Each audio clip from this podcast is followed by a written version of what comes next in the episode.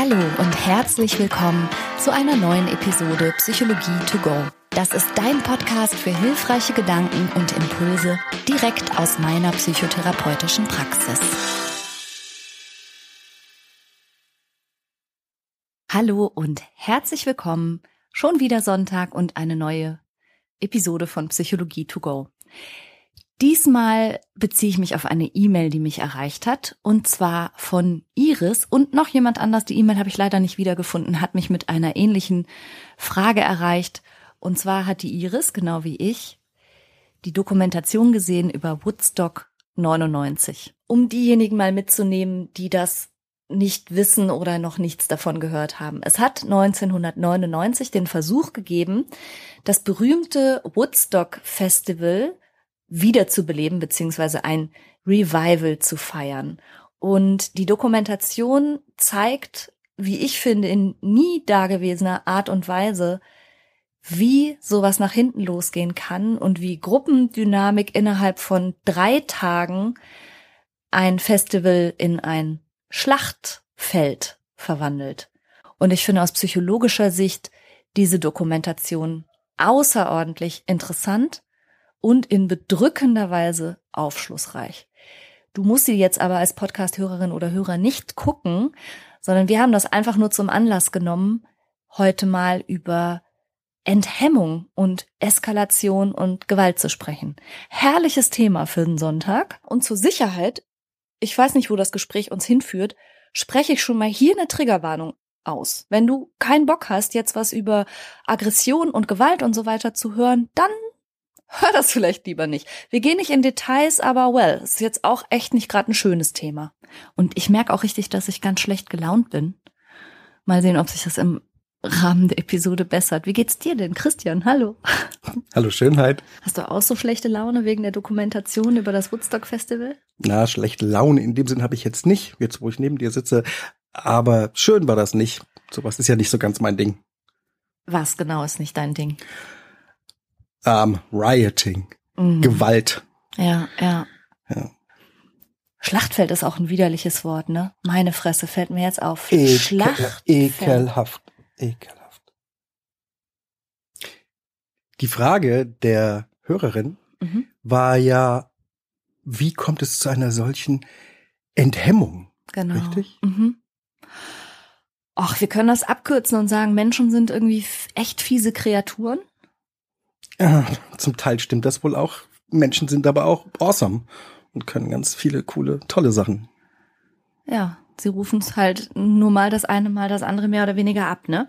Was wir uns jetzt überlegt haben, war, dass wir vielleicht mal verschiedene Faktoren aufzählen, die dazu beitragen können oder in Kombination sich aufaddieren und vielleicht ein bisschen die Grundlage für diese Art von Enthemmung, Entgleisung und Eskalation bieten könnten. Mm. Und da ja jetzt diese Eskalation des Woodstock 99 Festivals war, habe ich gedacht, fangen wir vielleicht direkt mal mit dem Thema Musik an. Ist jetzt nicht das, was man als allererstes mit Gewalt in Verbindung bringt, aber Musik hat auch schon eine außerordentliche emotionale Kraft, oder? Na, unbedingt. Und wieso bringt man das nicht unbedingt mit Gewalt in Verbindung? Du schon?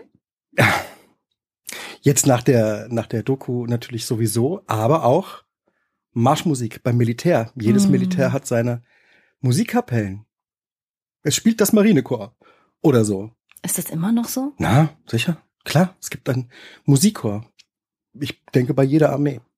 Und mm. Marschmusik und selbst Dudelsackmusik bei den Schotten mhm ist immer schon benutzt worden, um zu motivieren oder einen Gleichklang zu erzeugen und ähnliches. Ja, das stimmt schon. Also tatsächlich wird Musik in gewisser Weise instrumentalisiert, um Emotionen zu erzeugen, aber wir nutzen sie ja selber auch so. Also jeder hat ja, glaube ich, Happy Songs, die er oder sie gerne hört, um sich in eine gute Stimmung zu versetzen.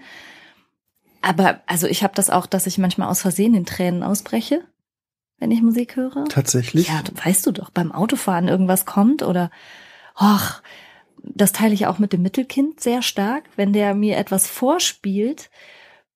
Also wir sind beide sehr empfänglich für Pausen in Musikstücken und wenn es danach dann so so hymnisch einsetzt oder so, da müssen wir immer beide ein bisschen schlutzen. Ja, das kann ich verstehen. Ja, ne? Also Musik hat schon eine ganz, ganz, ganz große emotionale Gewalt. Ich habe übrigens in einer Sagen wir mal Macht.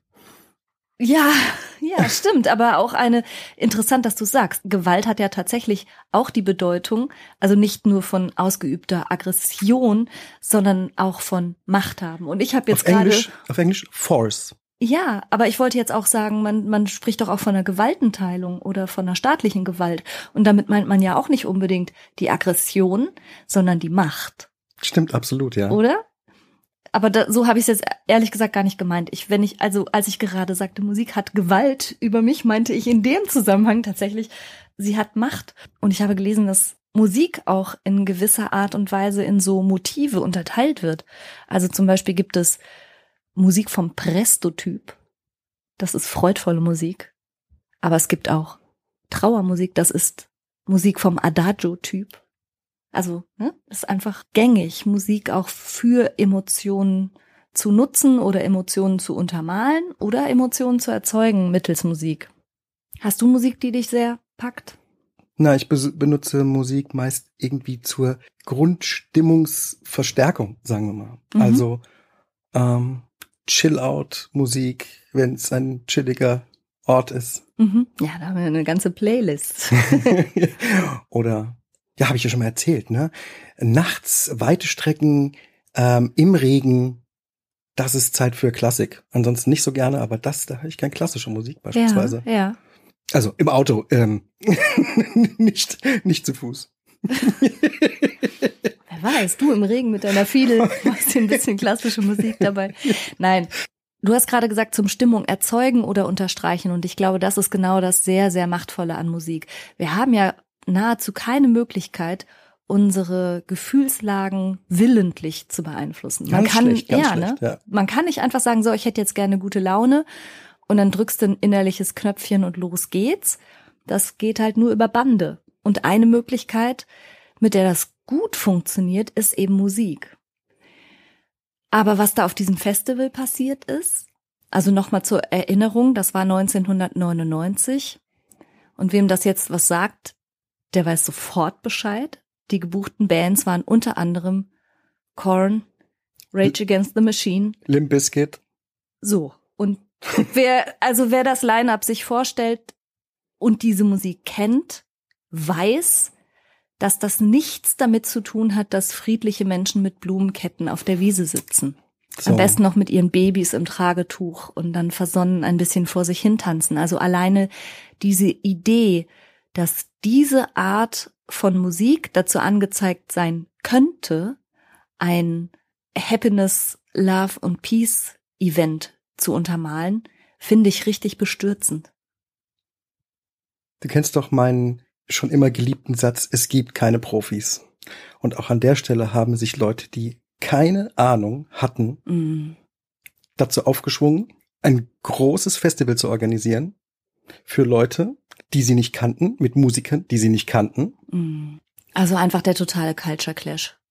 Und eine vollkommene Verkennung der Macht dieser speziellen Art von Musik. Das ist sehr wütende Musik. Und selbst wenn du gut gelaunt dahin kommst und stehst plötzlich in einem Moshpit aus Menschen, die emotionalisiert sind und brüllen, du kannst dich dem ja gar nicht entziehen. Da gibt es sogar eine äh, Untersuchung dazu. Was man gemacht hat in einem Experiment, man hat einer Versuchsperson Adrenalin gespritzt Mhm. und hat sie dann in einen Raum geschickt, wo also Mitarbeiter sozusagen drinne waren, die sich entweder sehr euphorisch verhalten haben, glücklich euphorisch, Ja. oder sehr feindselig aggressiv. Und dann hat man beobachtet, wie sich und auch gefragt, wie sich die Versuchsperson fühlt.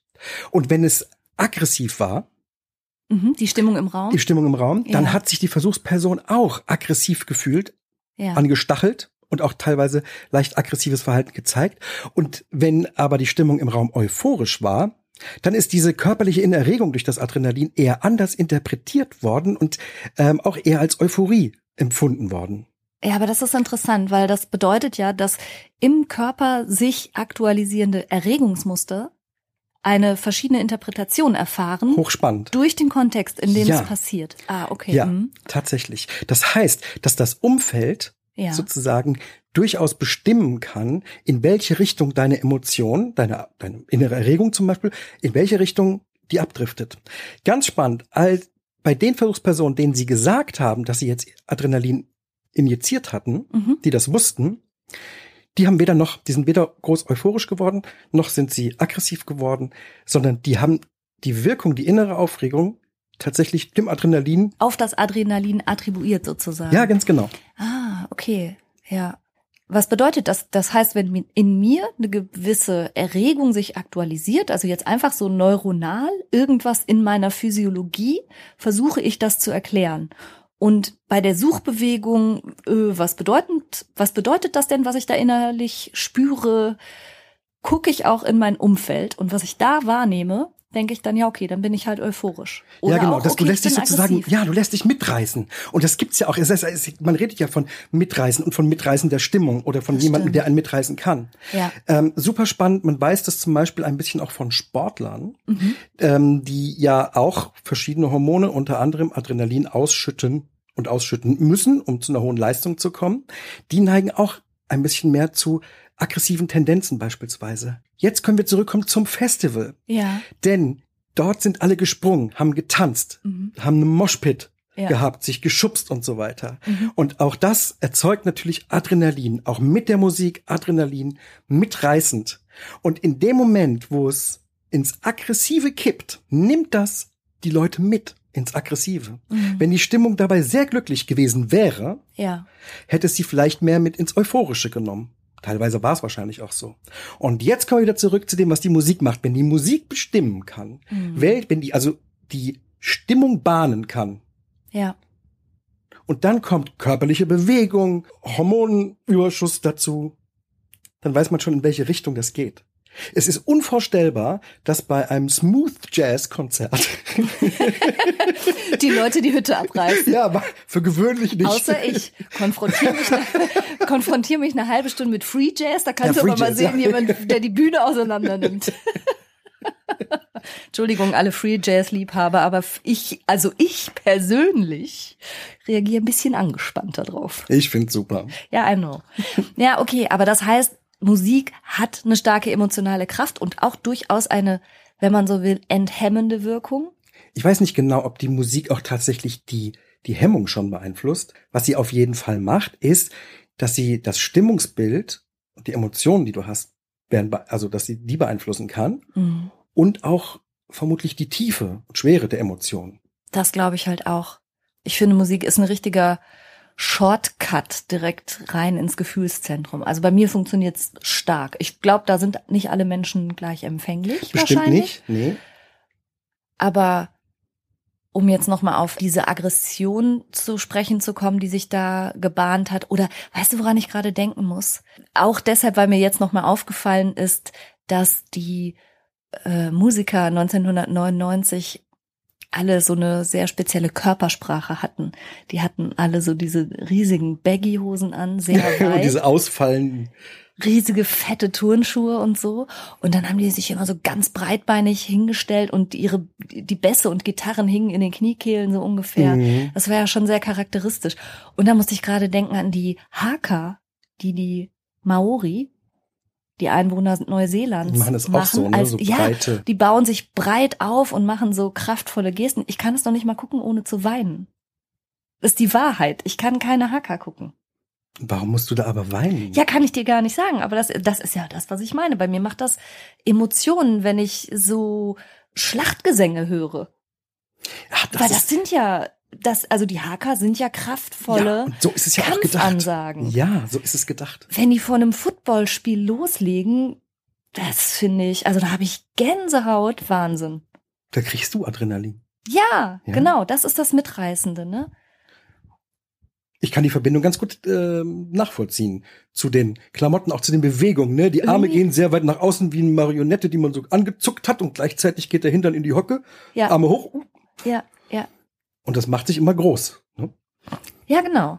Und also, ich kann nur wiederholen. What the hell, Woodstock-Organisatoren 1999. Was habt ihr euch gedacht? Hatten keine Ahnung. Ja. Es gibt Das keine Profis. räumt ja in dieser, äh, räumt ja sogar einer, der in dieser Dokumentation mitmacht, ein. Er war damals 21 oder 22 und hat diesen ganzen älteren, gediegenen Herrschaften, den Woodstock-Organisatoren gesagt, äh, Entschuldigung, kennt ihr denn die Bands? und die haben gesagt, nö. Die haben einfach die Größen ihrer Zeit gebucht. Mhm. Wow. Aber das Hat war halt bei Woodstock Zeit, auch funktioniert. hm, nur die Zeit war halt eine andere und die, die Jugend war wütend. Und in der Musik ging es eben auch darum. Mhm. Ja, anders wütend. Ne? Also Anders der, wütend, ja.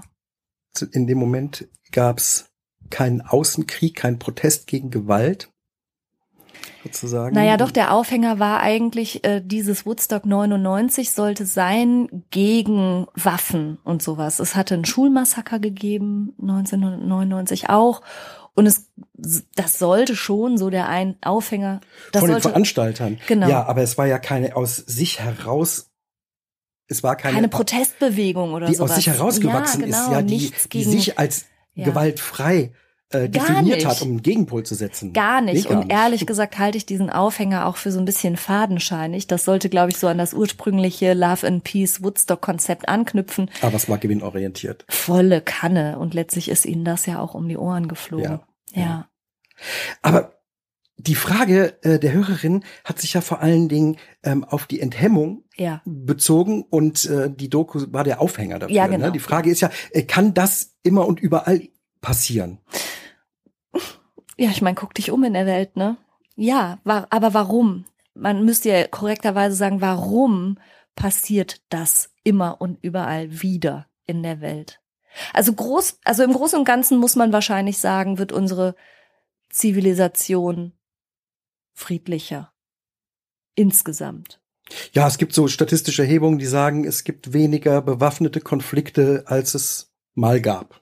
Ja, also Leben ist nicht mehr so lebensgefährlich wie noch im 13. Jahrhundert oder Ja, so. also ja, auch, absolut, ne, also die, die, die Gewaltbereitschaft auch zwischen Menschen und auch wie sehr Gewalt tabuisiert wird inzwischen, zum Glück, auch in Familien und so weiter. Ich sage nicht, dass es nicht mehr vorkommt, aber ich sage, dass es zum Glück weiter stärker tabuisiert wird als noch vor 50 Jahren, vor 100 Jahren oder vor 300 Jahren. Wir sind, glaube ich, als Gesellschaft auf einem ganz guten Weg, friedlicher zu werden, aber es schützt uns halt überhaupt nicht vor diesen Situationen. Es schützt uns nicht vor Krieg, vor Völkermord. Das passiert trotzdem. Und wie geht das? Prinzipiell muss man sagen, dass in Millionen Jahren Evolution bestimmte Verhaltensweisen rudimentär, also ganz grundsätzlich in die Gehirne von Tieren, Säugetieren eingebaut sind. Die hängen da drinnen. Das sind Verhaltensprogramme für aggressives Verhalten, das sind Verhaltensprogramme für Nahrungsaufnahme, das sind Verhaltensprogramme für Fortpflanzung. Die bilden sozusagen was den ganz, ganz, den ursprünglichsten Kern von Verhalten angeht. Die hängen allen Säugetieren zumindest im Hirn, wenn man so will. Also Kampf, Flucht, Nahrungsaufnahme, Fortpflanzung, das was Das alle ist das Tiere absolut mitbringen. rudimentäre, ja, Ja, genau. okay. Ja, okay. Also du sagst, ein Stück weit ist Aggressivität angeboren. Ja, davon bin ich auf jeden Fall überzeugt, denn äh, wie gesagt, alle Tiere können aggressives Verhalten zeigen. Mhm. Und ich bin mal ganz blöd und sage, das erste, na fast das erste, was ein Baby macht, wenn es auf die Welt kommt, es muss sozusagen ein bisschen aggressives Verhalten zeigen, es muss schreien, es muss sich anspannen, damit es Luft bekommt. Ist das Okay. aggressiv automatisch? Na, das es weiß ich jetzt nicht. Also liebevoll, freundlich ist es nicht. Es ist, es ist ein explosives, körperlich anstrengendes Verhalten. Also sagen wir mal kraftvoll. Kraftvoll, sagen wir kraftvoll von Mhm. mir aus, ja. Und genau danach zeigt es übrigens, zeigen kleine äh, Babys äh, auch so einen Fressreflex. Also das geht, man muss die nur ein bisschen reizen und schon fangen sie an zu saugen. Das ist auch eingebaut. Also das sind halt so Verhaltensprogramme, die in uns sind. Ja, übrigens auch einer meiner Söhne, der hat mit seinen drei Zähnchen, die er hatte, andere Babys in die Nasen gebissen. also, da habe ich auch gedacht, warum und wie kommt das jetzt? Oh ja, ich musste von ganz schön vielen Krabbelgruppen weggehen. Hat er gewartet, bis er drei Zähne hatte oder hat er schon vorher gemacht? Vorher war es halt nur Nuckeln, ne? Und da war es vielleicht süß. Nee, keine Ahnung. Ich, ich stand da immer davor und dachte, wo kommt das jetzt her? Das hat er ja von niemandem von uns gelernt. Also ich wüsste nicht, dass er von jemandem je gebissen worden wäre. Genauso wie er aggressives Verhalten auch nicht gezeigt bekommen hat. Das ist einfach das so nicht. aus nein, diesem kleinen nein, nein. Körperchen herausgeplatzt. Ja, das so. braucht man nicht lernen. Ja. Ja. Es muss dir äh, ja auch niemand zeigen, wie Sexualität geht, irgendwie. Da kannst du Menschen, ohne die das nie erzählt bekommen haben, einfach nebeneinander setzen und abwarten und das wird schon passieren. Ja, okay. Aber was heißt das? Man müsste Menschen nur nebeneinander setzen und irgendwann haut der eine den anderen kaputt? Ja, auch das, auch das, auch ja. das, auch das, ich fürchte ja. Das ist ja schon ein Also, biblisches Thema, ja. ne? Die ersten beiden Menschen haben sich umgebracht. Nee, die zweiten. Der zweite und der dritte. Kain und Abel. Nee, der dritte und der vierte, so. Kain und Abel waren noch die Kinder von Adam und Eva, oder nicht? Und damit der dritte und der vierte Mensch überhaupt? Ich sag so, ich weiß es nicht genau, ich glaube aber nicht, Was weil nicht? das, na, weil ähm, im Alten Testament am Anfang ähm, eine ganze Aufzählung erzeugt, wer wen zeugte und wer von wem abgekommen ist. Ach so. So und äh, die dann alle mehrere hundert Jahre alt geworden sind. Und du meinst, wenn man zwei Menschen nebeneinander setzt und ähm, dann würden die sich auch irgendwann die Köpfe einschlagen. Das müsste man ihnen auch nicht zeigen. Na, sie würden möglicherweise aggressives Verhalten aneinander ausprobieren. Hm. Ähm, das hat ja aggressives Verhalten in der Tierwelt hat ja seine Berechtigung sozusagen, hat eine evolutionäre Berechtigung. Ja, also es ist gut für die, gut in Anführungszeichen, um die Rangordnung festzustellen. Eine Rangordnung im Tierreich hat auch seine evolutionäre Berechtigung. Es ist gut, um das eigene Überleben zu sichern. Entweder wenn du ein Beutegreifer bist, sozusagen, dann brauchst du aggressives Verhalten logischerweise zum Überleben. Oder für, für Rangkämpfe, äh, für die Fortpflanzung brauchst du aggressives Verhalten zum Überleben. Und du Ja. brauchst die Hemmung. Das ist jetzt, jetzt kommt der Witz, jetzt brauchst du die Hemmung. Und wer Hunde hat, Mhm. oder sogar mal welche ähm, gezüchtet hat, oder wenn man Welpe groß geworden ist. Hunde, und jetzt kommt aber erlernen, Beißhemmung. Die Beißhemmung, das kennt jeder Hundebesitzer, ne, und auch Nicht-Hundebesitzer kennt das, dass normalerweise Hunde nicht beißen. Also die, sie beißen nicht fest. Man kann mit Hunden spielen, kann die Hand ins Maul stecken und dann machen die so, ne, also die Mhm. knabbern so ein bisschen drauf rum und bewegen den Kiefer, aber Mhm. sie beißen nicht rein. Es gibt eine automatische Sperre. Menschen haben das auch. Mhm. Also, ne?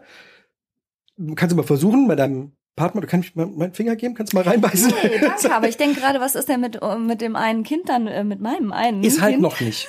Ja, Hat halt mit seinen drei Zähnen ganz schön zugebissen. Wo war da die Beißhemmung? die musste, musste auch er größtenteils lernen. Okay, das Ist heißt, die ist nicht angeboren, sondern angeborenerweise beißt du, was dich ärgert, oder wie?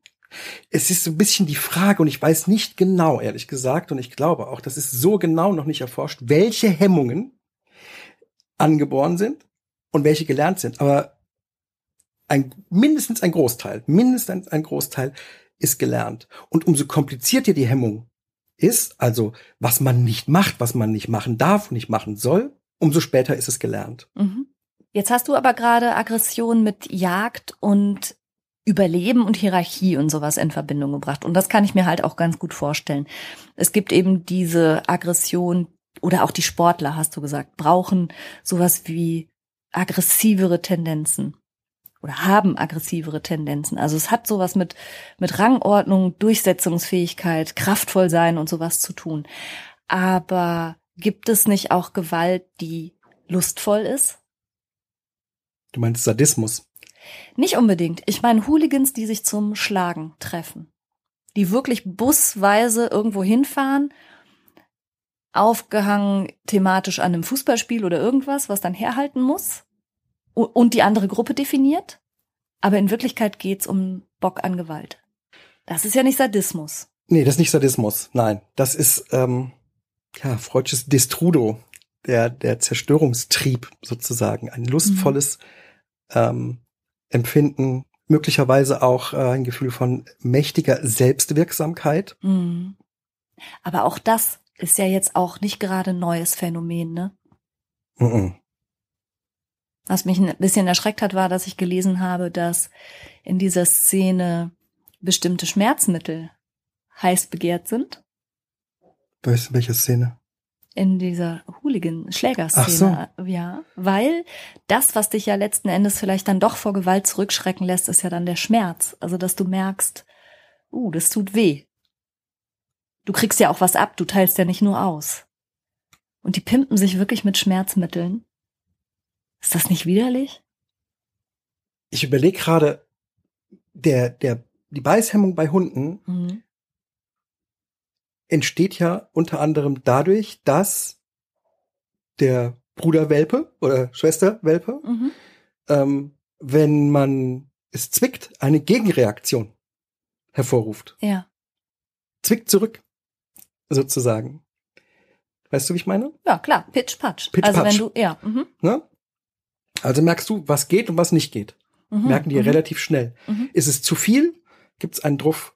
Und wenn man, wenn man so will, ist das, äh, wird das direkt aneinander gekoppelt. Da drüber zu gehen, ist ein schlechtes Gefühl. Mhm. Ne? Über eine bestimmte, über einen bestimmten Druck drüber zu gehen, bedeutet ein schlechtes Gefühl. Mhm. Wenn man sich genau dieses schlechte Gefühl künstlich abschafft, Das meine ich. Das ist ganz schön bitter, ne? Hm, es gibt was, ähm, ja, moderne Armee, Kriegsführung, sowas angeht, gibt es ja auch das große Problem, dass Aggression nicht direkt ausgeübt wird, sondern über Hilfsmittel. Das heißt, die, die Beißhemmung, die auch Menschen haben eigentlich, ne? Mhm. ähm, über die man gar nicht so leicht drüber kommt, die fällt weg. Das heißt, ich habe keine direkte Rückmeldung mehr. Ich kann, wenn ich jemanden verletze, merke ich überhaupt nicht mehr, wie stark, wenn ich nur an einem Griff ziehen muss Mhm. Oder ein Knöpfchen oder ein drücken. Knöpfchen drücken muss. Dann habe ich keine Rückmeldung vom, vom Gegenüber, was mit dem passiert. Ja, aber selbst wenn du die Rückmeldung hast, da gab es ja 1962 das Milgram-Experiment. Erinnerst du dich daran? Stanley Milgram ist der Sozialpsychologe. Mit dem Strom? Ja, genau. Also nur noch mal ganz kurz zusammengefasst. Ich will es gar nicht in allen ekelhaften Details erzählen, weil das wirklich eins der allerbestürzendsten Experimente der Psychologie überhaupt ist, so nach meinem Dafürhalten. Also Stanley Milgram hat mit Schauspielern jeweils Versuchspersonen in dem Glauben gelassen, dass sie per Knopfdruck oder durch so einen Regler den vermeintlichen Mitspielern, die aber Schauspieler waren, Stromstöße verabreichen würden. Und eigentlich ging es in dem Experiment darum, wie befehlshörig sind Menschen. Wie sehr oder wie viele würden sich trauen, sich zu verweigern, an so einem Experiment mitzumachen, das offensichtlich anderen Menschen Schmerzen zufügt per Strom. Und das war, wie du gesagt hast, die Leute mussten nicht selber ausholen oder schlagen oder irgendwas, sondern nur an einem Rädchen drehen. Aber sie haben dennoch den Effekt mitbekommen, weil die Schauspieler, die diese vermeintlichen Stromstöße bekommen haben, natürlich geschrien haben. Und die haben auch die Rückmeldung bekommen, dass die jetzt langsam mit den Stromschlägen im Anschlag sind. Aber es hat ausgereicht, dass eine pseudowissenschaftlich autoritär auftretende Person ihnen gesagt hat, passt schon, mach das mal. Da kommen wir dazu, was mit Schlimm, den Hemmungen oder? so ist, ne? weil sie Ja. hätten, müssten ja eine Hemmung haben. Da haben wir aber gleich zwei Effekte. Und zwar, sie haben zwar mitbekommen, dass die gequälte Person geschrien hat, Mhm. aber sie haben keinen adäquaten Rückschmerz bekommen, keine eigene körperliche Empfindung, nur- Nee, nur genau. Ton. Mhm. Das macht schon wieder weniger, Mhm. ne? Mhm. sozusagen. Also interessant ist eine Simpsons-Folge, wo alle Simpsons, äh, eine ganz frühe Simpsons-Folge, wo alle Simpsons in einer, ähm, in einem Kreis sitzen und sich gegenseitig Stromschläge geben können. Ja. Und sie fangen relativ zügig damit an. ne? Ja, und das Experiment war so gedacht in der Serie, dass man weiß, was man dem anderen antut, also damit aufhört, um eine eigene Hemmung aufzubauen. Eigentlich. Ja. Aber bei den Simpsons funktioniert's halt nicht und die gehen bis in Extenso jedes Mal gegenseitig und hören nicht auf damit. Ja, aber das ist bei den Simpsons lustig. Ich fürchte nur, genau so sind Menschen. Wie so oft bei den Simpsons. Guckt Simpsons, genau so sind Menschen.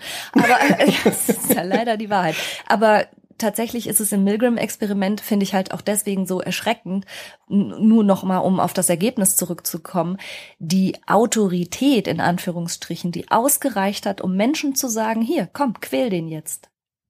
war nur ein Kittel. Die haben beliebigen Leuten im Grunde, also Schauspielern, einen weißen Kittel angezogen und haben das Ganze in so einer Art Labor stattfinden lassen. Also sie haben dem Ganzen so eine Art wissenschaftlichen Anstrich gegeben. Und das hat tatsächlich ausgereicht, dass drei Viertel der teilnehmenden Versuchspersonen da mitgemacht haben. Heißt es, das hat deren Hemmung gesenkt, Schmerzen zuzufügen? Ja, offensichtlich. Also das war ein Beweis für die Befehlshörigkeit und das hört niemand gerne. Ich glaube, wir alle würden ja von uns behaupten, wir würden zivilen Ungehorsam zeigen, wir würden Befehlen nicht gehorchen, wir würden anderen Menschen, die nichts getan haben, keine Schmerzen zufügen.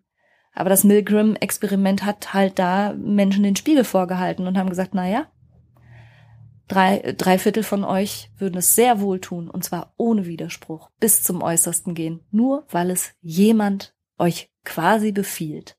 Und es war ja noch nicht mal eine Befehlssituation. Die Leute waren, die hätten ja aufstehen können und gehen und sagen, so ein bescheuertes psychologisches Experiment mache ich nicht mit. Die mussten ja noch nicht mal einen eigenen Schaden fürchten. Wie man jetzt sagen könnte im Krieg. Man kann ja sagen, Soldaten dürfen halt keine Befehle verweigern. Aber weil, die, weil ihnen sonst selber was passiert. Genau, ja. genau. Ne? Und ich glaube, das ist ja auch eine, eine häufig vorgebrachte, wenn man so will, in Entschuldigung in Anführungsstrichen, dass man keine Wahl hatte. Nur in dem Milgram-Experiment war niemand gezwungen. Das war 1962. Du hättest jederzeit aufstehen können und gehen. Und was ist die Erklärung? Dass Menschen fiese Kreaturen sind, die sehr empfänglich dafür sind, in hierarchischen Strukturen, selbst wenn sie pseudomäßig hergestellt werden, zu akzeptieren, dass andere das Sagen haben. Und dann auch sowas wie das eigene Gewissen ausschalten, weil es, weiß ich nicht, bequemer zu sein scheint? Oder weil sie entschuldet werden durch jemand, der sagt, mach mal weiter, passt schon, so sind hier die Regeln? Hat man das denn untersucht, ob die danach ein schlechtes Gewissen hat? Man hat mh, mm, sowohl mit den quasi Gefolterten als auch mit denen, die diese Folterung ausgeübt hatten, hinterher Gespräche geführt, aber mehr oder weniger, um das aufzufangen, weil, glaube ich, die hinterher erschrocken waren. Sowohl die Schauspieler, die ja dadurch leibhaftig erlebt hatten, ups, so schnell kann's gehen. Mhm. Es ist ja eine entsetzliche Erfahrung, als auch diejenigen, die sich geschämt haben. Und dann wurde aufgeklärt, dass sie quasi gerade Versuchspersonen waren, dass es gar nicht um ein angebliches Lernexperiment ging. Aber das ist auch Kritik an dieser Studie natürlich. Ne? Ich glaube auch nicht, dass das vom Ethikrat heute noch so durchgehen würde, aber das hat natürlich mit den Versuchsbeteiligten, mit allen auch was gemacht. Aber weißt du was, es gibt auch eine gute Nachricht in dem Ganzen. Wenn nur eine Person mit im Raum war, ebenfalls ein Schauspieler oder eine Schauspielerin, die Verweigerung gespielt hat. Also ein einziges Modell, das dabei war und gesagt hat, ich mach's nicht. Was soll das hier? Dann haben zu 90 Prozent die Leute die Teilnahme verweigert. Was ist die Erklärung dafür? Na, dass die meisten das wahrscheinlich nicht aus vollem Herzen und gerne getan haben, aber sich dem Druck gebeugt haben. Sobald aber eine Person, wenn du so willst, Zivilcourage zeigt, aufsteht und sich dem vermeintlichen Befehl verweigert, ist es leichter, sich dieser Person anzuschließen. Und dann haben nämlich über 90 Prozent nicht mitgemacht. Das passt ganz gut in unsere Mobbing-Folge, ne? Ja. Zivilcourage ist so, so wichtig und den Mund aufzumachen als Modell, damit ganz viele andere dann auch den Mund aufmachen können. Also das bedeutet, Enthemmung funktioniert durch psychologische Erlaubnis? Genau. Also wenn dir eine, wie auch immer, hierarchisch übergeordnete Person die Erlaubnis erteilt, dich enthemmt zu verhalten oder das sogar von dir verlangt oder der Gruppendruck dir das nahelegt, ist die Wahrscheinlichkeit hoch, dass du dich sogar in einer Art und Weise aggressiv ausgesteuert verhältst, die vielleicht zu dir gar nicht zu passen scheint. Ganz normale Menschen tun das. Und ich glaube natürlich, das wird sich in bestimmten hierarchischen Strukturen auch zunutze gemacht.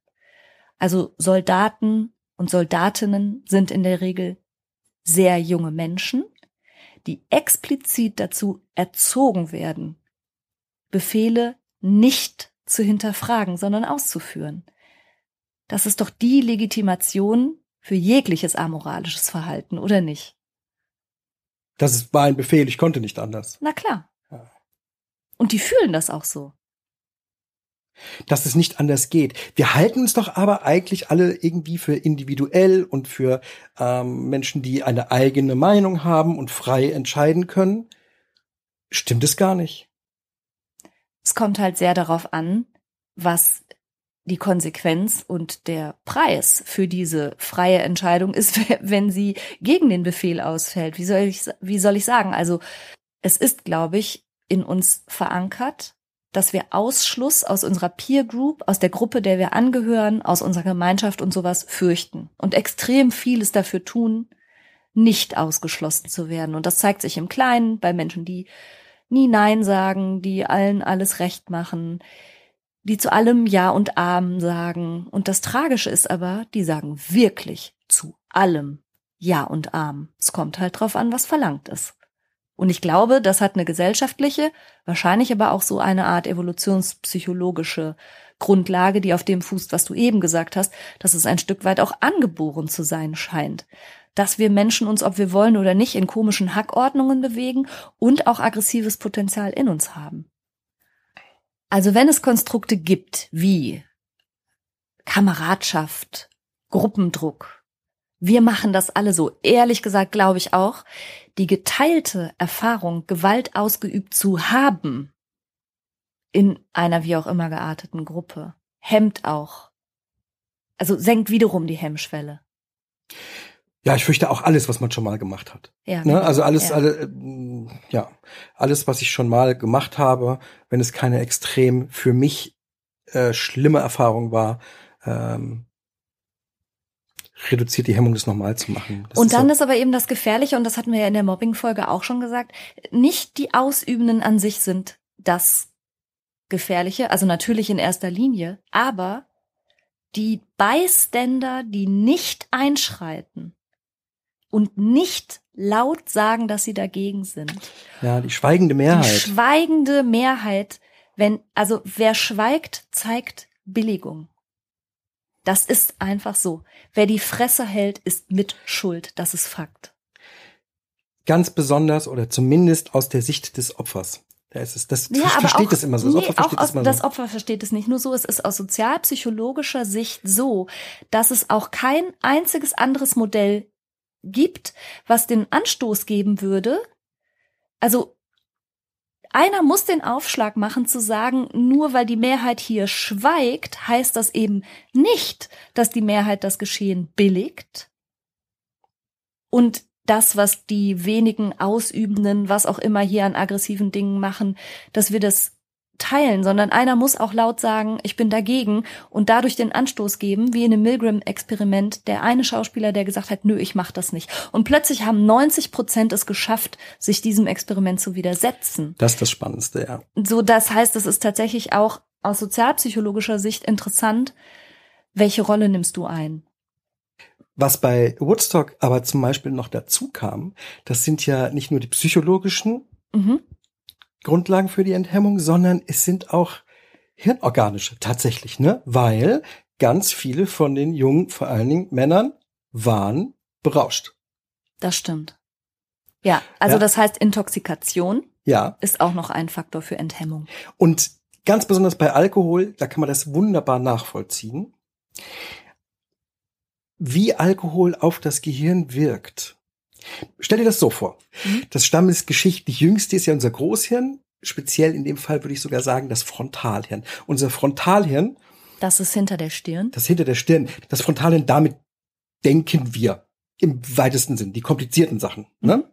Und ähm, das kann man sich am besten merken, wenn man weiß, wenn jemand was total Dummes tut oder man selber, dann macht man äh, und haut, und sich, haut sich. Und da, wo man sich auf die Stirn haut, dahinter, wo dann die Hand drüber sitzt, dahinter genau ist das Frontal. Da ist der Fehler passiert. Ja, genau. Warum auch immer der Mensch das so gut kann, ich habe keine Ahnung, aber automatisch, wenn du dir die Hand über die Stirn legst, da, deckt es genau das Frontalhirn ab. Das heißt aber, leichte Schläge auf den Hinterkopf sind gar nicht hilfreich. Ja, Schläge auf den Kopf sind überhaupt nicht hilfreich für Man kein macht das ja immer so. Mhm, okay, stimmt nicht, gut. Ja.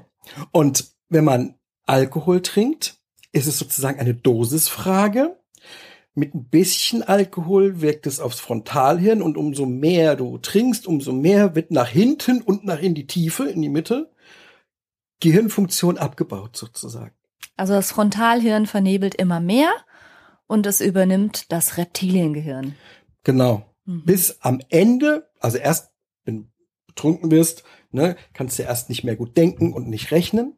Mhm. Dann witzigerweise fallen eben die Hemmungen weg. Mhm. Ja, in unserem Frontalhirn sitzen auch die Hemmungen. Dann geht es weiter an den Temporallappen, da, so an die Seite, da wo die Schläfen so sind, ne? Äh, da sitzt zum Beispiel Sprachbildung. Ja, das Da merkt man auch. Ja, das merkt man Dann, allerdings geht, auch. dann geht's weiter, dann geht's weiter, äh, ein bisschen mehr nach hinten und in die Tiefe. Und da sitzt so die Koordination, deswegen fängst du an zu schwanken. Und wenn es dann noch weiter nach hinten geht, ganz Hinten sitzt so das Sehzentrum und da, Da fängst du dann an, doppelt zu da sehen. fängst du an zu schielen und doppelt zu sehen. Eieiei. Ja, und dann geht's ganz in die Tiefe zum, zum Kleinhirn. Und dann benimmst du dich wie ein Krokodil. Dann, ja, ne, dann fallen irgendwann sogar die Reflexe aus, die Ja. Schutzreflexe. Ja.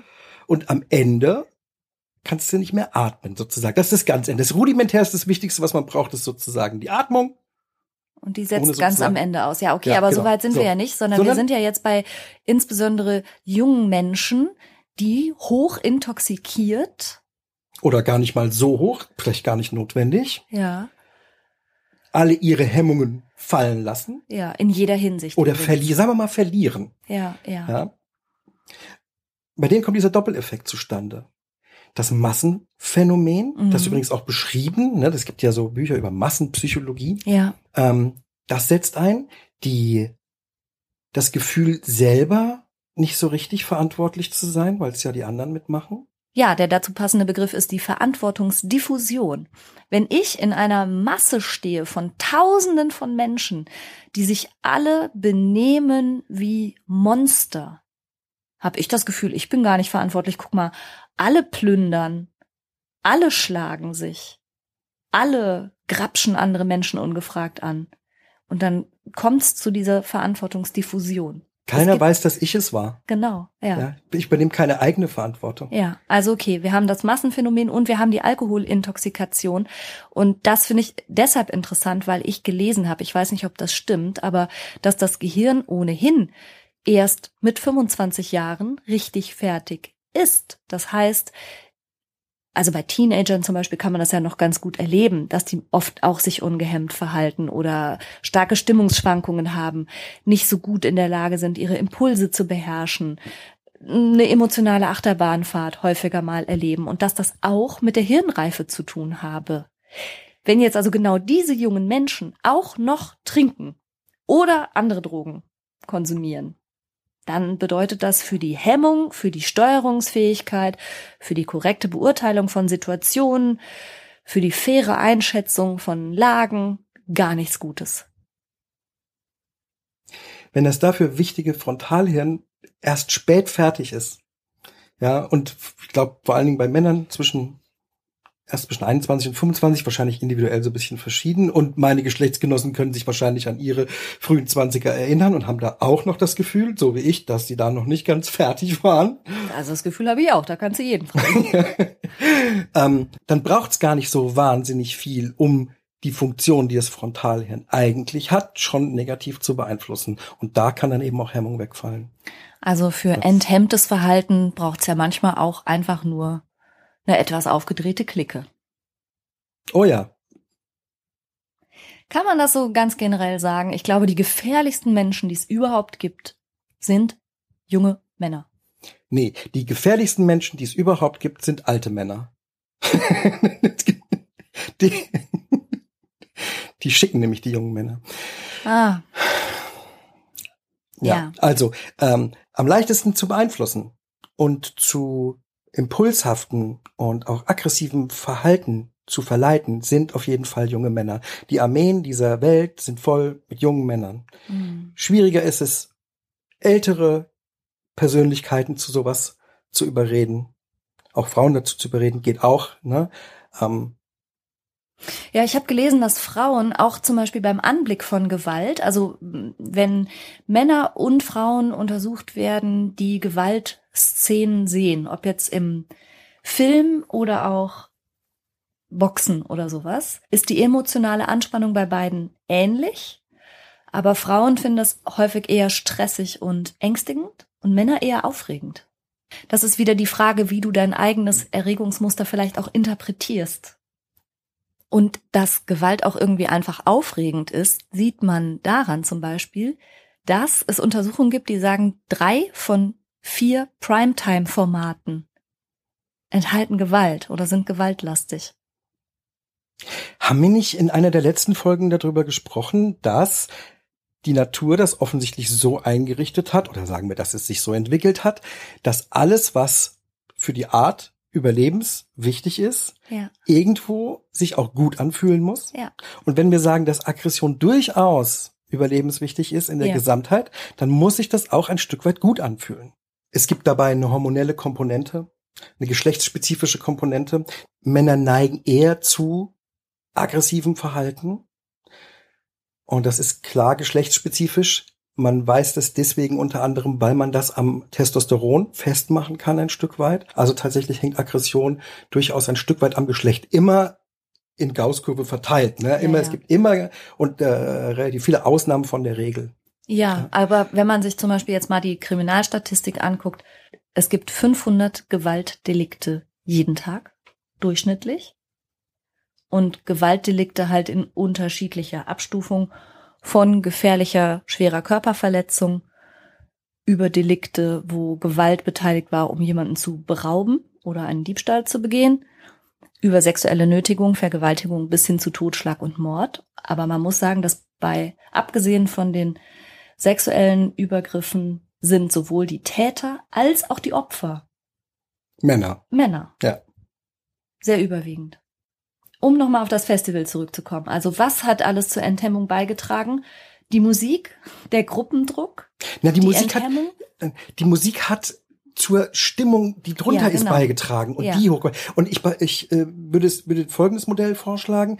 Du hast links das Bedürfnis, dann kommt eine Mauer, das ist Ja. die Hemmung, Ja, und rechts hast du die Tat. ja, Und du musst, um vom Bedürfnis zur Tat zu kommen, über diese Mauer drüber.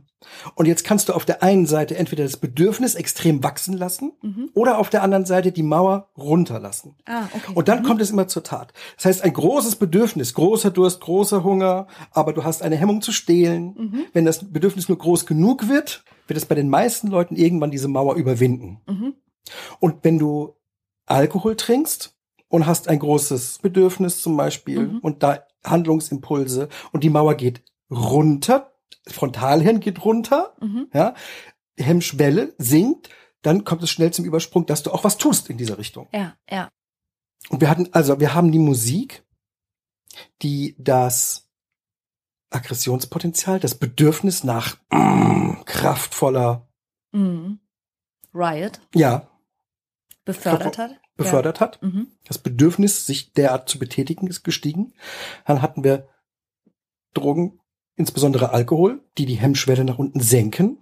Dann hatten wir den Gruppendruck Dann die Verantwortungsdiffusion, die auch die Hemmschwelle senkt. und dann noch vermeintliche Autoritäten, die dich regelrecht auffordern oder anheizen. Und mir fällt noch ein Faktor ein.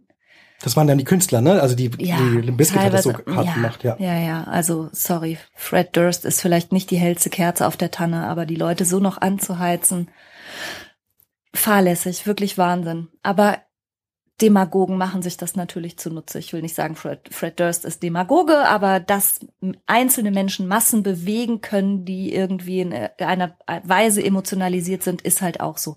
Aber mir fällt noch was anderes ein.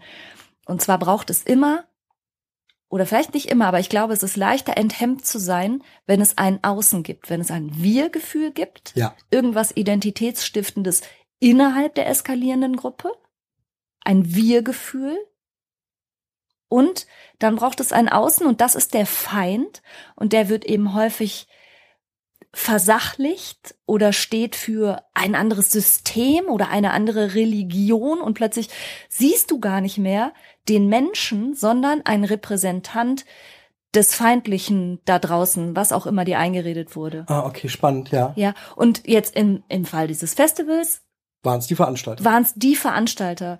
Da war es, gut, die Veranstalter muss man sagen, die haben diese Menschen wirklich sauschlecht behandelt.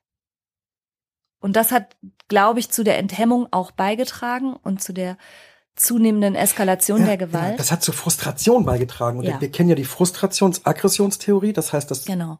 innerlich Frust, den man hat, umgewandelt wird. Ja. Auch sinnvoll theoretisch ne, in Ja. Aggression.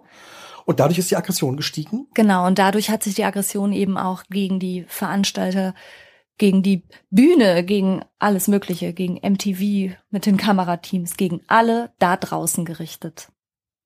Aber das Ja. ist ja auch was, was bei sämtlichen aggressiven Handlungen, bei Völkermorden, bei egal was funktioniert. Diejenigen, gegen die sich die Aggression richtet, zu einer Außenseitergruppe zu machen, eine feindliche Außengruppe. Ja. Und wie du sagst, möglichst zu versachlichen. Das, damit, damit geht auch die Hemmschwelle etwas runter. Wenn ich, ähm, wenn ich ein anderes Lebewesen direkt schädigen muss, ein mitfühlendes, ein fühlendes Mhm. Wesen schädigen muss, da habe ich eben noch mehr Beißhemmung. Und die Beißhemmung kann ich reduzieren, indem ich sage, ist gar kein richtiges Lebewesen, Ja, ne? Ja. sondern hat gar keine, es steht für was oder hat keine Gefühle. Das fällt Ja. mir dann leichter. Und indem ich Distanz reinbringe. Und im ganz Kleinen kennt das ja aber auch, glaube ich, jeder von uns. Ich meine, du trägst in deinem beruflichen Kontext manchmal einen Kittel. Ich habe früher im Callcenter gearbeitet. Wir mussten uns ja auch schon etliches an Beschimpfung und Wüstheiten gefallen lassen und wissen dann, das gilt gar nicht uns als Person, Das sondern gilt für unsere den, was wir Repräsentanz. repräsentieren, Genau, ne, wenn ich im Callcenter ans Telefon gegangen bin, die Leute meinten ja nicht mich, aber die haben volle Kanne Dampf abgelassen. Und das passiert dir ja in deiner Arbeit auch. Und du stehst dann für das Krankenhaus oder die Medizin. Aber weißt du, wo du gerade auf die Frustration zu sprechen gekommen bist? Frustration und auch die Lebensumstände, in denen Menschen sind, jetzt nicht nur bei diesem dreitägigen Festival, was hinterher in der Vollkatastrophe geendet ist, sondern Lebensumstände von Menschen, die sehr frustrierend sind. Hm. Also wenn Menschen in ihren Grundbedürfnissen ständig frustriert werden, dann senkt das, glaube ich, auch die Hemmschwelle für aggressives Verhalten. Auch Gedränge. Also allein schon so Ja, deine körperliche Integrität. Ähm, die hatten auf dem Festival nicht genug zu trinken. Es gab kein Wasser. Das Essen war wahnsinnig teuer. Also die sind ja in jeder Hinsicht auch depriviert gewesen, muss man sagen. Es gab keinen Ja, dadurch, Schatten. ja, dadurch, dadurch steigt das Bedürfnis, ne? Der, der, der Bedürfnisdruck, wenn man so will, steigt ja dadurch. Und die, die Hemmschwelle wird noch dadurch, also wird auch gesenkt, weil es eine Legitimation gibt, Mhm. dass man sagt, das ist so teuer. Das dürfen die nicht, die sind böse. Ja, ja, das ist ja genau. was, was auch stimmt, verdammt nochmal, ne? Ein Ja. Stück weit. Und das, dass ich eine Legitimation habe, mein Bedürfnis zu befriedigen, senkt wiederum die, Hemm, die Hemmschwelle. Aber das bedeutet, dass es auch strukturelle Umstände gibt, die quasi aggressives, ge gewalttätiges oder zumindest gewaltbereites Verhalten total fördern. Und da habe ich auch interessant, weil ich gerade gesagt habe, da war auch Hitze und die Leute hatten keinerlei Schatten. Es war 38 Grad. Die Getränke haben teilweise am Ende 12 Dollar oder sowas gekostet, irgendwie sowas komplett irrwitziges. Und das eben bei jungen Menschen. Natürlich waren die total wütend, aber ich habe in dem Zusammenhang was gelesen über den äh, über die Kausalität zwischen Hitze und Gewalt. Ja, ja, ja, ja, ja. Was denkst du? Du denkst gerade an die Busfahrt im Urlaub, wo es keine Klimaanlage gab, oder? da habe ich dich aber mal wütend erlebt. Da warst du kurz vorm Eskalieren, glaube ich. Da war ich, aber ja, ja, ich war kurz zum Eskalieren.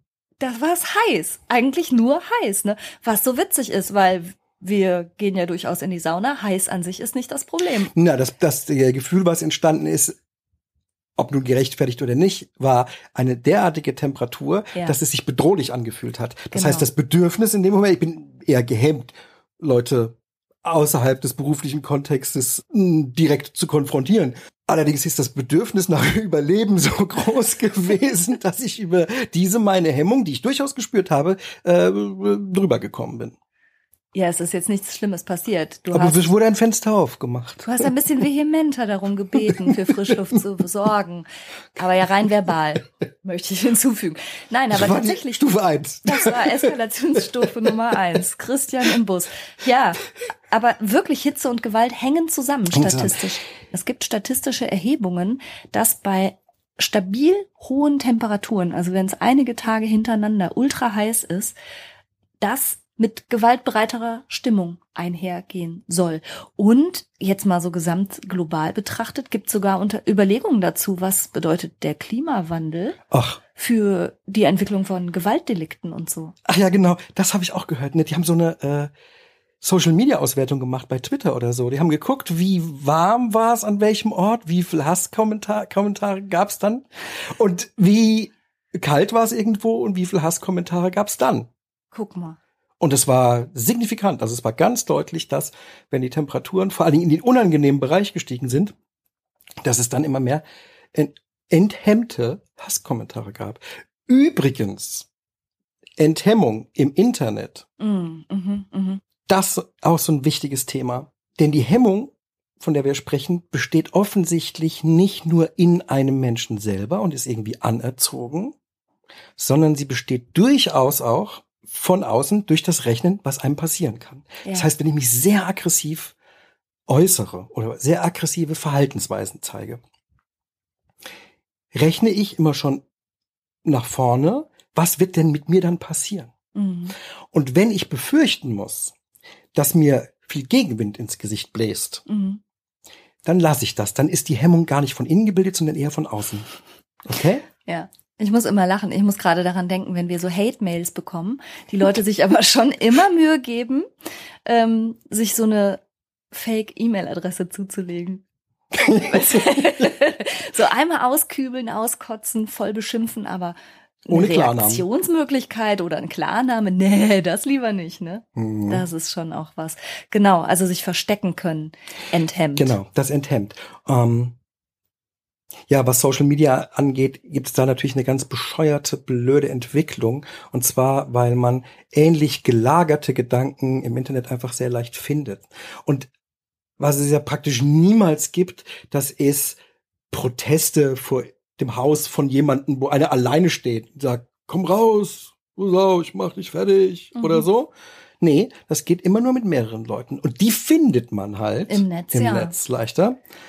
Und das macht auch manchmal so ein trügerisches Gefühl von, ne, wir sind eine Crowd. Also das ist so Gruppendynamik in übelster Art und Weise. Und dann wird sich halt getraut, ne? als ja. Gruppe wird sich getraut. Ja, und die eine Person, die aufstehen würde und sagen, Leute, das ist nicht richtig und denkt mal nach, die wird ja die ist nicht da. Die ist nicht da. Die kommt nicht mit dazu. Ja, genau. Man hat vorher schon dieses, was hast du gesagt, äh, die, die Leute mit dem gleichen Mindset sozusagen, mit ja. dem gleichen die sich auf ein Ziel schon mal geeinigt haben. Ja. Ne? Die im Kopf die gleiche Stoßrichtung haben. Genau. Und niemand, der widerspricht, weil die natürlich gar nicht in der Bubble sind. Ja, absolut, ja, absolut. Ähm, schon 1895, also Ende des 19. Jahrhunderts, hat Gustave Le Bon eine Schrift verfasst, die heißt äh, Die Psychologie der Massen. kann das jetzt alles nicht so richtig mh, hm, wiedergeben. Ganz prinzipiell ist die Annahme, dass das Individuum, wenn es in einer Masse drin ist, wenn es, dann löst es sich ein bisschen auf. Mhm. Es ist mhm. nicht mehr das Gleiche, sondern die Masse an sich ist sozusagen ein Organismus, wenn man so will. Wie bei Bienen. Der Bienen. Der Bienen. Ja. Ja. Stimmt. Also bei 40.000 Bienen sagt man halt auch nicht die Bienen, sondern man sagt der Bienen.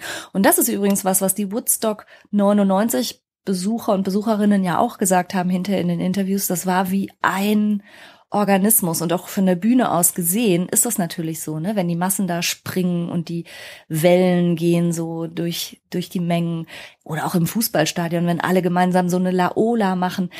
Das kann in bester Art und Weise ja auch ein total tolles, erhebendes und euphorisierendes Gefühl sein, ja. Teil von diesem großen Organismus zu sein. Das ist, ist ja auch was Fantastisches. Dafür machen Leute sowas ja auch zu Konzerten zu gehen und nicht alleine sich zu Hause die Musik anzuhören. Ja, ne, spannend. Ne? Das ist ja ein ganz tolles Erlebnis oder eben auch im Stadion. Und auch durchaus dieses, äh, das ist, ist meine Gruppe und mein Verein und so, ne? Menschen mögen das, Teil von einer Gruppe zu sein. Eine Biene im Bienen. Ja, ist ganz spannend, dass das so ein Organismus ergibt. Bei den Bienen ist das so, die haben ja verschiedene mh, mm, Organe. Das, die haben Fortpflanzungsorgan, das sind die Drohnen. Mhm. Und die haben Arbeiterinnen mhm. und welche, die fliegen und welche, die die Brut auf, auf die Brut aufpassen und eine Königin. Mhm. Wie verschiedene Organe. Dummerweise scheint das ein Stück weit auch mit Massen so zu funktionieren, dass sich das Individuum ein Stück weit auflöst. Ja. Und damit aber auch die Verantwortung des Individuums und damit wiederum auch die einzelne Hemmung des Individuums. Aber was kann man denn unternehmen, um solche Enthemmungen zu verhindern demnach? Kann man sie verhindern? Kann man sie dauerhaft verhindern? Oder müssen einfach noch ein paar tausend Jahre Evolution weitergehen, bis unsere Frontallappen so dick und fett sind, dass, dass sie unser Reptiliengehirn für immer bremsen? Besteht Hoffnung? Ja, ich glaube, es besteht Hoffnung. Ich gehe sogar fest davon aus, dass, sagen wir mal so, eine durchschnittlich zunehmende Intelligenz, Schrägstrich Bildung, weiß ich nicht genau, beides, ne? ähm, dazu führt, dass die Hemmschwelle nicht mehr so schnell sinkt dadurch. Mhm, mhm. Aber das ist, das ist nur eine Hoffnung. Ich meine, wo, woher weiß man überhaupt, dass das Frontalhirn zum Beispiel dafür so verantwortlich ist? Ähm, für die Hemmung? Für die Hemmung. Unter anderem durch Hirnverletzung. Von, von, ja, Hirnverletzung ja, und mhm. Erkrankung. Ja. ja. Es gibt eine bestimmte Demenzart, die Picksche Demenz, heißt auch Frontotemporallappendemenz. Das ist, die heißt deswegen so, weil sich eben neben dem Temporal auch der Frontallappen, das Vorderhirn, abbaut. Mhm. Und man kann sehr genau beobachten bei den Betroffenen, zu was für Ausfällen sozusagen kommt. Und relativ am Anfang kommt es eben zu Enthemmungsphänomenen. Mhm. Das bedeutet, dass schnelle Aggression rauskommt, dass sexuelle Enthemmung zu verzeichnen ist. Diese rudimentären Impulse, die einfach aufsteigen, mhm.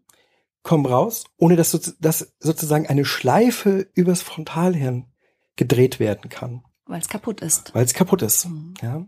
Dabei funktioniert unheimlich viel noch, ne? Also die Sprache funktioniert noch und die, die Bewegung funktionieren noch und das Gedächtnis funktioniert sehr lange bei dieser Art von Demenz noch. Ist aber gut. trotzdem Demenz, weil es ein Hirnabbau ist. Ja, mhm. ja. Der aber Gedächtnis quasi kommt dann später, geht dann auch nicht mehr gut und so. Ja fängt aber quasi im Frontallappen, also direkt hinter der Stirn an und ja. dadurch fällt als erstes die Hemmung. Ja. Ist ja ein wichtiges Indiz, wenn man merkt, dass irgendjemand Älteres aus dem Umfeld plötzlich sich seltsam enthemmt verhält, könnte das ein Hinweis sein. Ja, unbedingt untersuchen lassen in ja. dem Fall. Und die Symptome bei dieser Art von Demenz sind so sehr parallel mit verschiedenen Stärken von Betrunkensein. Das ist Ach. augenöffnend und ähm, erschreckend. Wie meinst du? Na, am Anfang fällt so ein sorgloses Verhalten auf, sind ganz unbedacht oder taktlos. Um, ähm, so wie man sagt, Betrunkene sagen ja immer die Wahrheit. Ja, der, also so ein bisschen taktlos. Ja, ja genau. Ja. ähm, gehen ihren Pflichten nicht mehr nach, ne, den normalen Aufgaben, die sie machen müssen. Okay. Sind dann irgendwie einfach nur erstmal reizbarer. Ja, ja okay. Ja, ja, auch so ein bisschen aggressiver, kommt schneller durch, genau. Halten soziale Normen nicht ein. Mhm. Jetzt weiß man schon nicht mehr, rede ich von einem Betrunkenen oder von einem demenziell veränderten, demenziell veränderten Mann. Ne? Mhm, mhm. Ähm, Heißhungerattacken. Ach, komm. Essen, Essen ohne Stopp. Mhm. Das ist beim Alkohol übrigens noch ein bisschen dadurch bedingt, dass es auch zu einer kleinen Unterzuckerung führt, wenn man trinkt.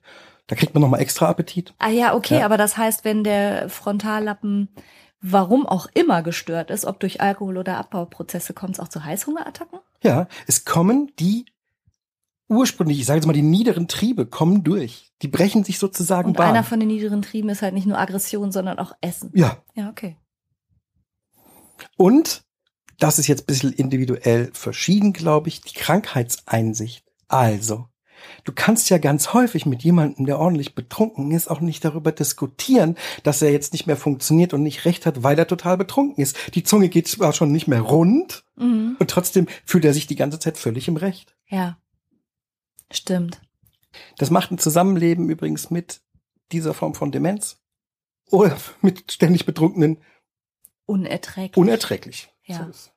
Nicht, geht, ist nicht möglich. Ne? Ist letztlich nicht möglich. Ja, das ist ja eh ein, vielleicht nochmal ein Thema für eine weitere Folge, wie das Zusammenleben mit suchtmittelabhängigen Menschen sich gestaltet, die eben in dieser Art und Weise zunehmend entgleisen, sagen wir mal.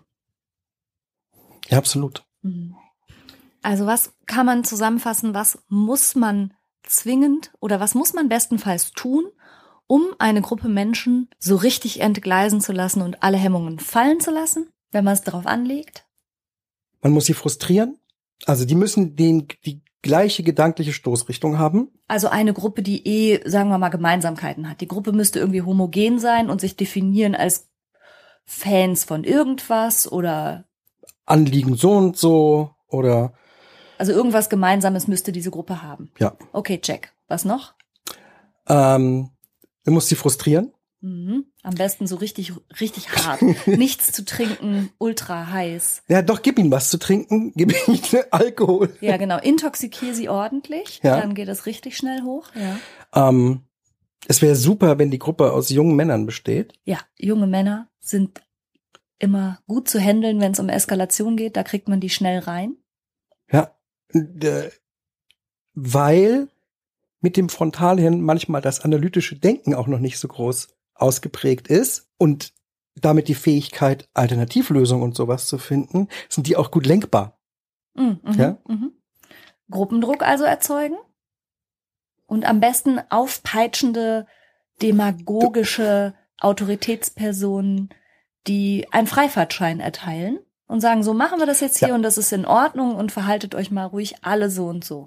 Verantwortung abnehmen. Mhm. Ja. Übrigens, um das nur noch erwähnt zu haben, es geht nicht darum, Männer schlecht zu machen, sondern das hat ja zum einen ein bisschen ein biologisches Fundament im Sinne von Testostero Testosteron und äh, Hormonen. Frauen neigen auch zu Gewalt. Frauen sind gewalttätig, aber etwas anders als Männer. Frauen scheinen psychische Arten von Gewalt, wenn man Zu so will, bevorzugen. Zu, ja, zu bevorzugen in Anführungsstrichen. Ja, also Frauen können genauso böse, gewalttätig und alles sein. Aber sie, es ist eher ungewöhnlich, dass Frauen sich an so Gewaltorgien, möchte ich jetzt mal fast sagen, beteiligen. Ja, vor allen Dingen nicht in der, mit eigener Tätlichkeit. Also es ist mehr daneben stehen und schreien. Wobei es auch so, Gibt- gibt es alles, mag auch ne, gibt alles. soziokulturell äh, verankert sein, es mag auch eine Frage von Erziehung sein.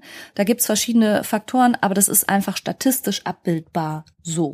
Ja. Das macht Frauen nicht zu besseren Menschen. Nein, und die äh, Enthemmung passiert bei Frauen natürlich ganz genauso Genau, wie bei ja. Männern. Nur es liegen etwas andere Sachen darunter. Ja. Okay, was bräuchte man noch, um die Massen Die Musik. Hat man die Musik schon? enthemmen? Genau. Und dann noch die passende Marschmusik und los geht's. ja. Oder aggressive Musik, je nachdem. Ja, insofern kann man sagen, haben die Organisatoren von Woodstock 99 alles getan, um eine völlig enthemmte Masse zu erzeugen, die hinterher alles in Schutt und Asche gelegt hat und mehrere LKWs in die Luft gesprengt hat, abgesehen von den vielen schwerst verletzten und traumatisierten Menschen, die es zurückgelassen hat. Was ein Scheiß. Bleibt die Frage, kann das immer und überall wieder passieren? Ja, das ist ja so ein bisschen die Frage. Ich, ich fürchte, ja, wenn diese Art von Massenveranstaltungen von Menschen organisiert und geplant werden, die gar keinen Sachverstand haben im Umgang mit Massen, sondern aus Profit getrieben diese Menschen so schlecht behandeln, dann kann das immer wieder passieren. Ja, ich fürchte, das geht immer noch. Du kriegst, man sieht es auf der ganzen Welt, Leute in Massen für Dinge aufgewiegelt, die für das Individuum ganz unmoralisch sind und wo es für das Individuum eine große Hemmschwelle gäbe. Ja, und das war auch so ein bisschen das Entsetzen, was Iris in der E-Mail geschrieben hat. Mensch, wie kann das sein? Das sind doch ganz normale Leute. Und ich glaube, das ist die Wahrheit. Auch ganz normale Leute sind unter gewissen Umständen in der Lage, sich absolut enthemmt zu verhalten und so wie Iris das sagte, wie die Monster. Ja. Insofern muss man was gegen die Verantwortungsdiffusion tun. Das versucht man zum Beispiel rechtlicher. Mhm. Aber das muss natürlich jedem auch klar sein.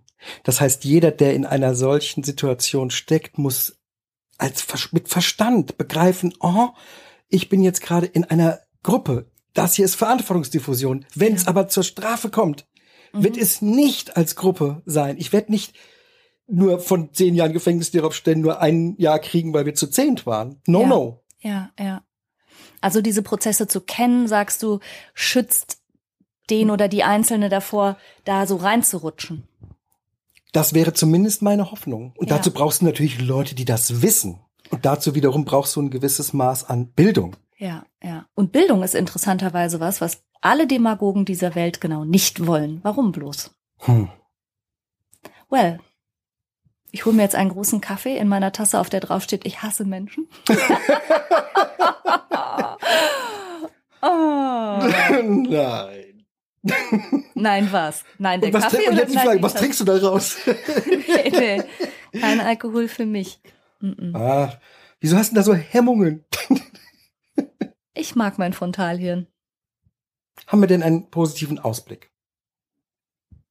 Also ich halte mich persönlich daran fest, dass wenn es nur ein einziges positives Modell gab, 90 Prozent der Versuchspersonen dem Milgram-Experiment widerstanden haben. Das ist für mich die optimistische Nachricht des Tages. Also versuchen wir, immer derjenige zu sein, Der ein gutes Modell ist. Den Verstand behält und die Hemmung hoch hat. Ja. Habt die Hemmung hoch, Leute. Habt die Hemmung hoch, ehrlich. Vor bösen Sachen. Ja, nun. Gut. Bis nächste Woche. Tschüss. Outtake. Hast du gerade gesagt, ein Festivalgelände abgerockt? Ja. Hast du vorhin gesagt, Musik wird instrumentalisiert? Ja. So wurzelt das aus meinem Kopf. Das war doch wohl passend. Das, ich fand's großartig. Na dann. Ich fand's aber, also die größere Leistung ist es zu bemerken, nicht es zu sagen. Oh, okay, wow. Dickes Frontalhirn. Frontalhirn.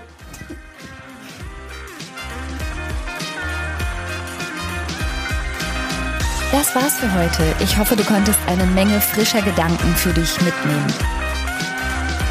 Mehr davon gibt's auch auf meiner Seite www.franca-ceruti.de.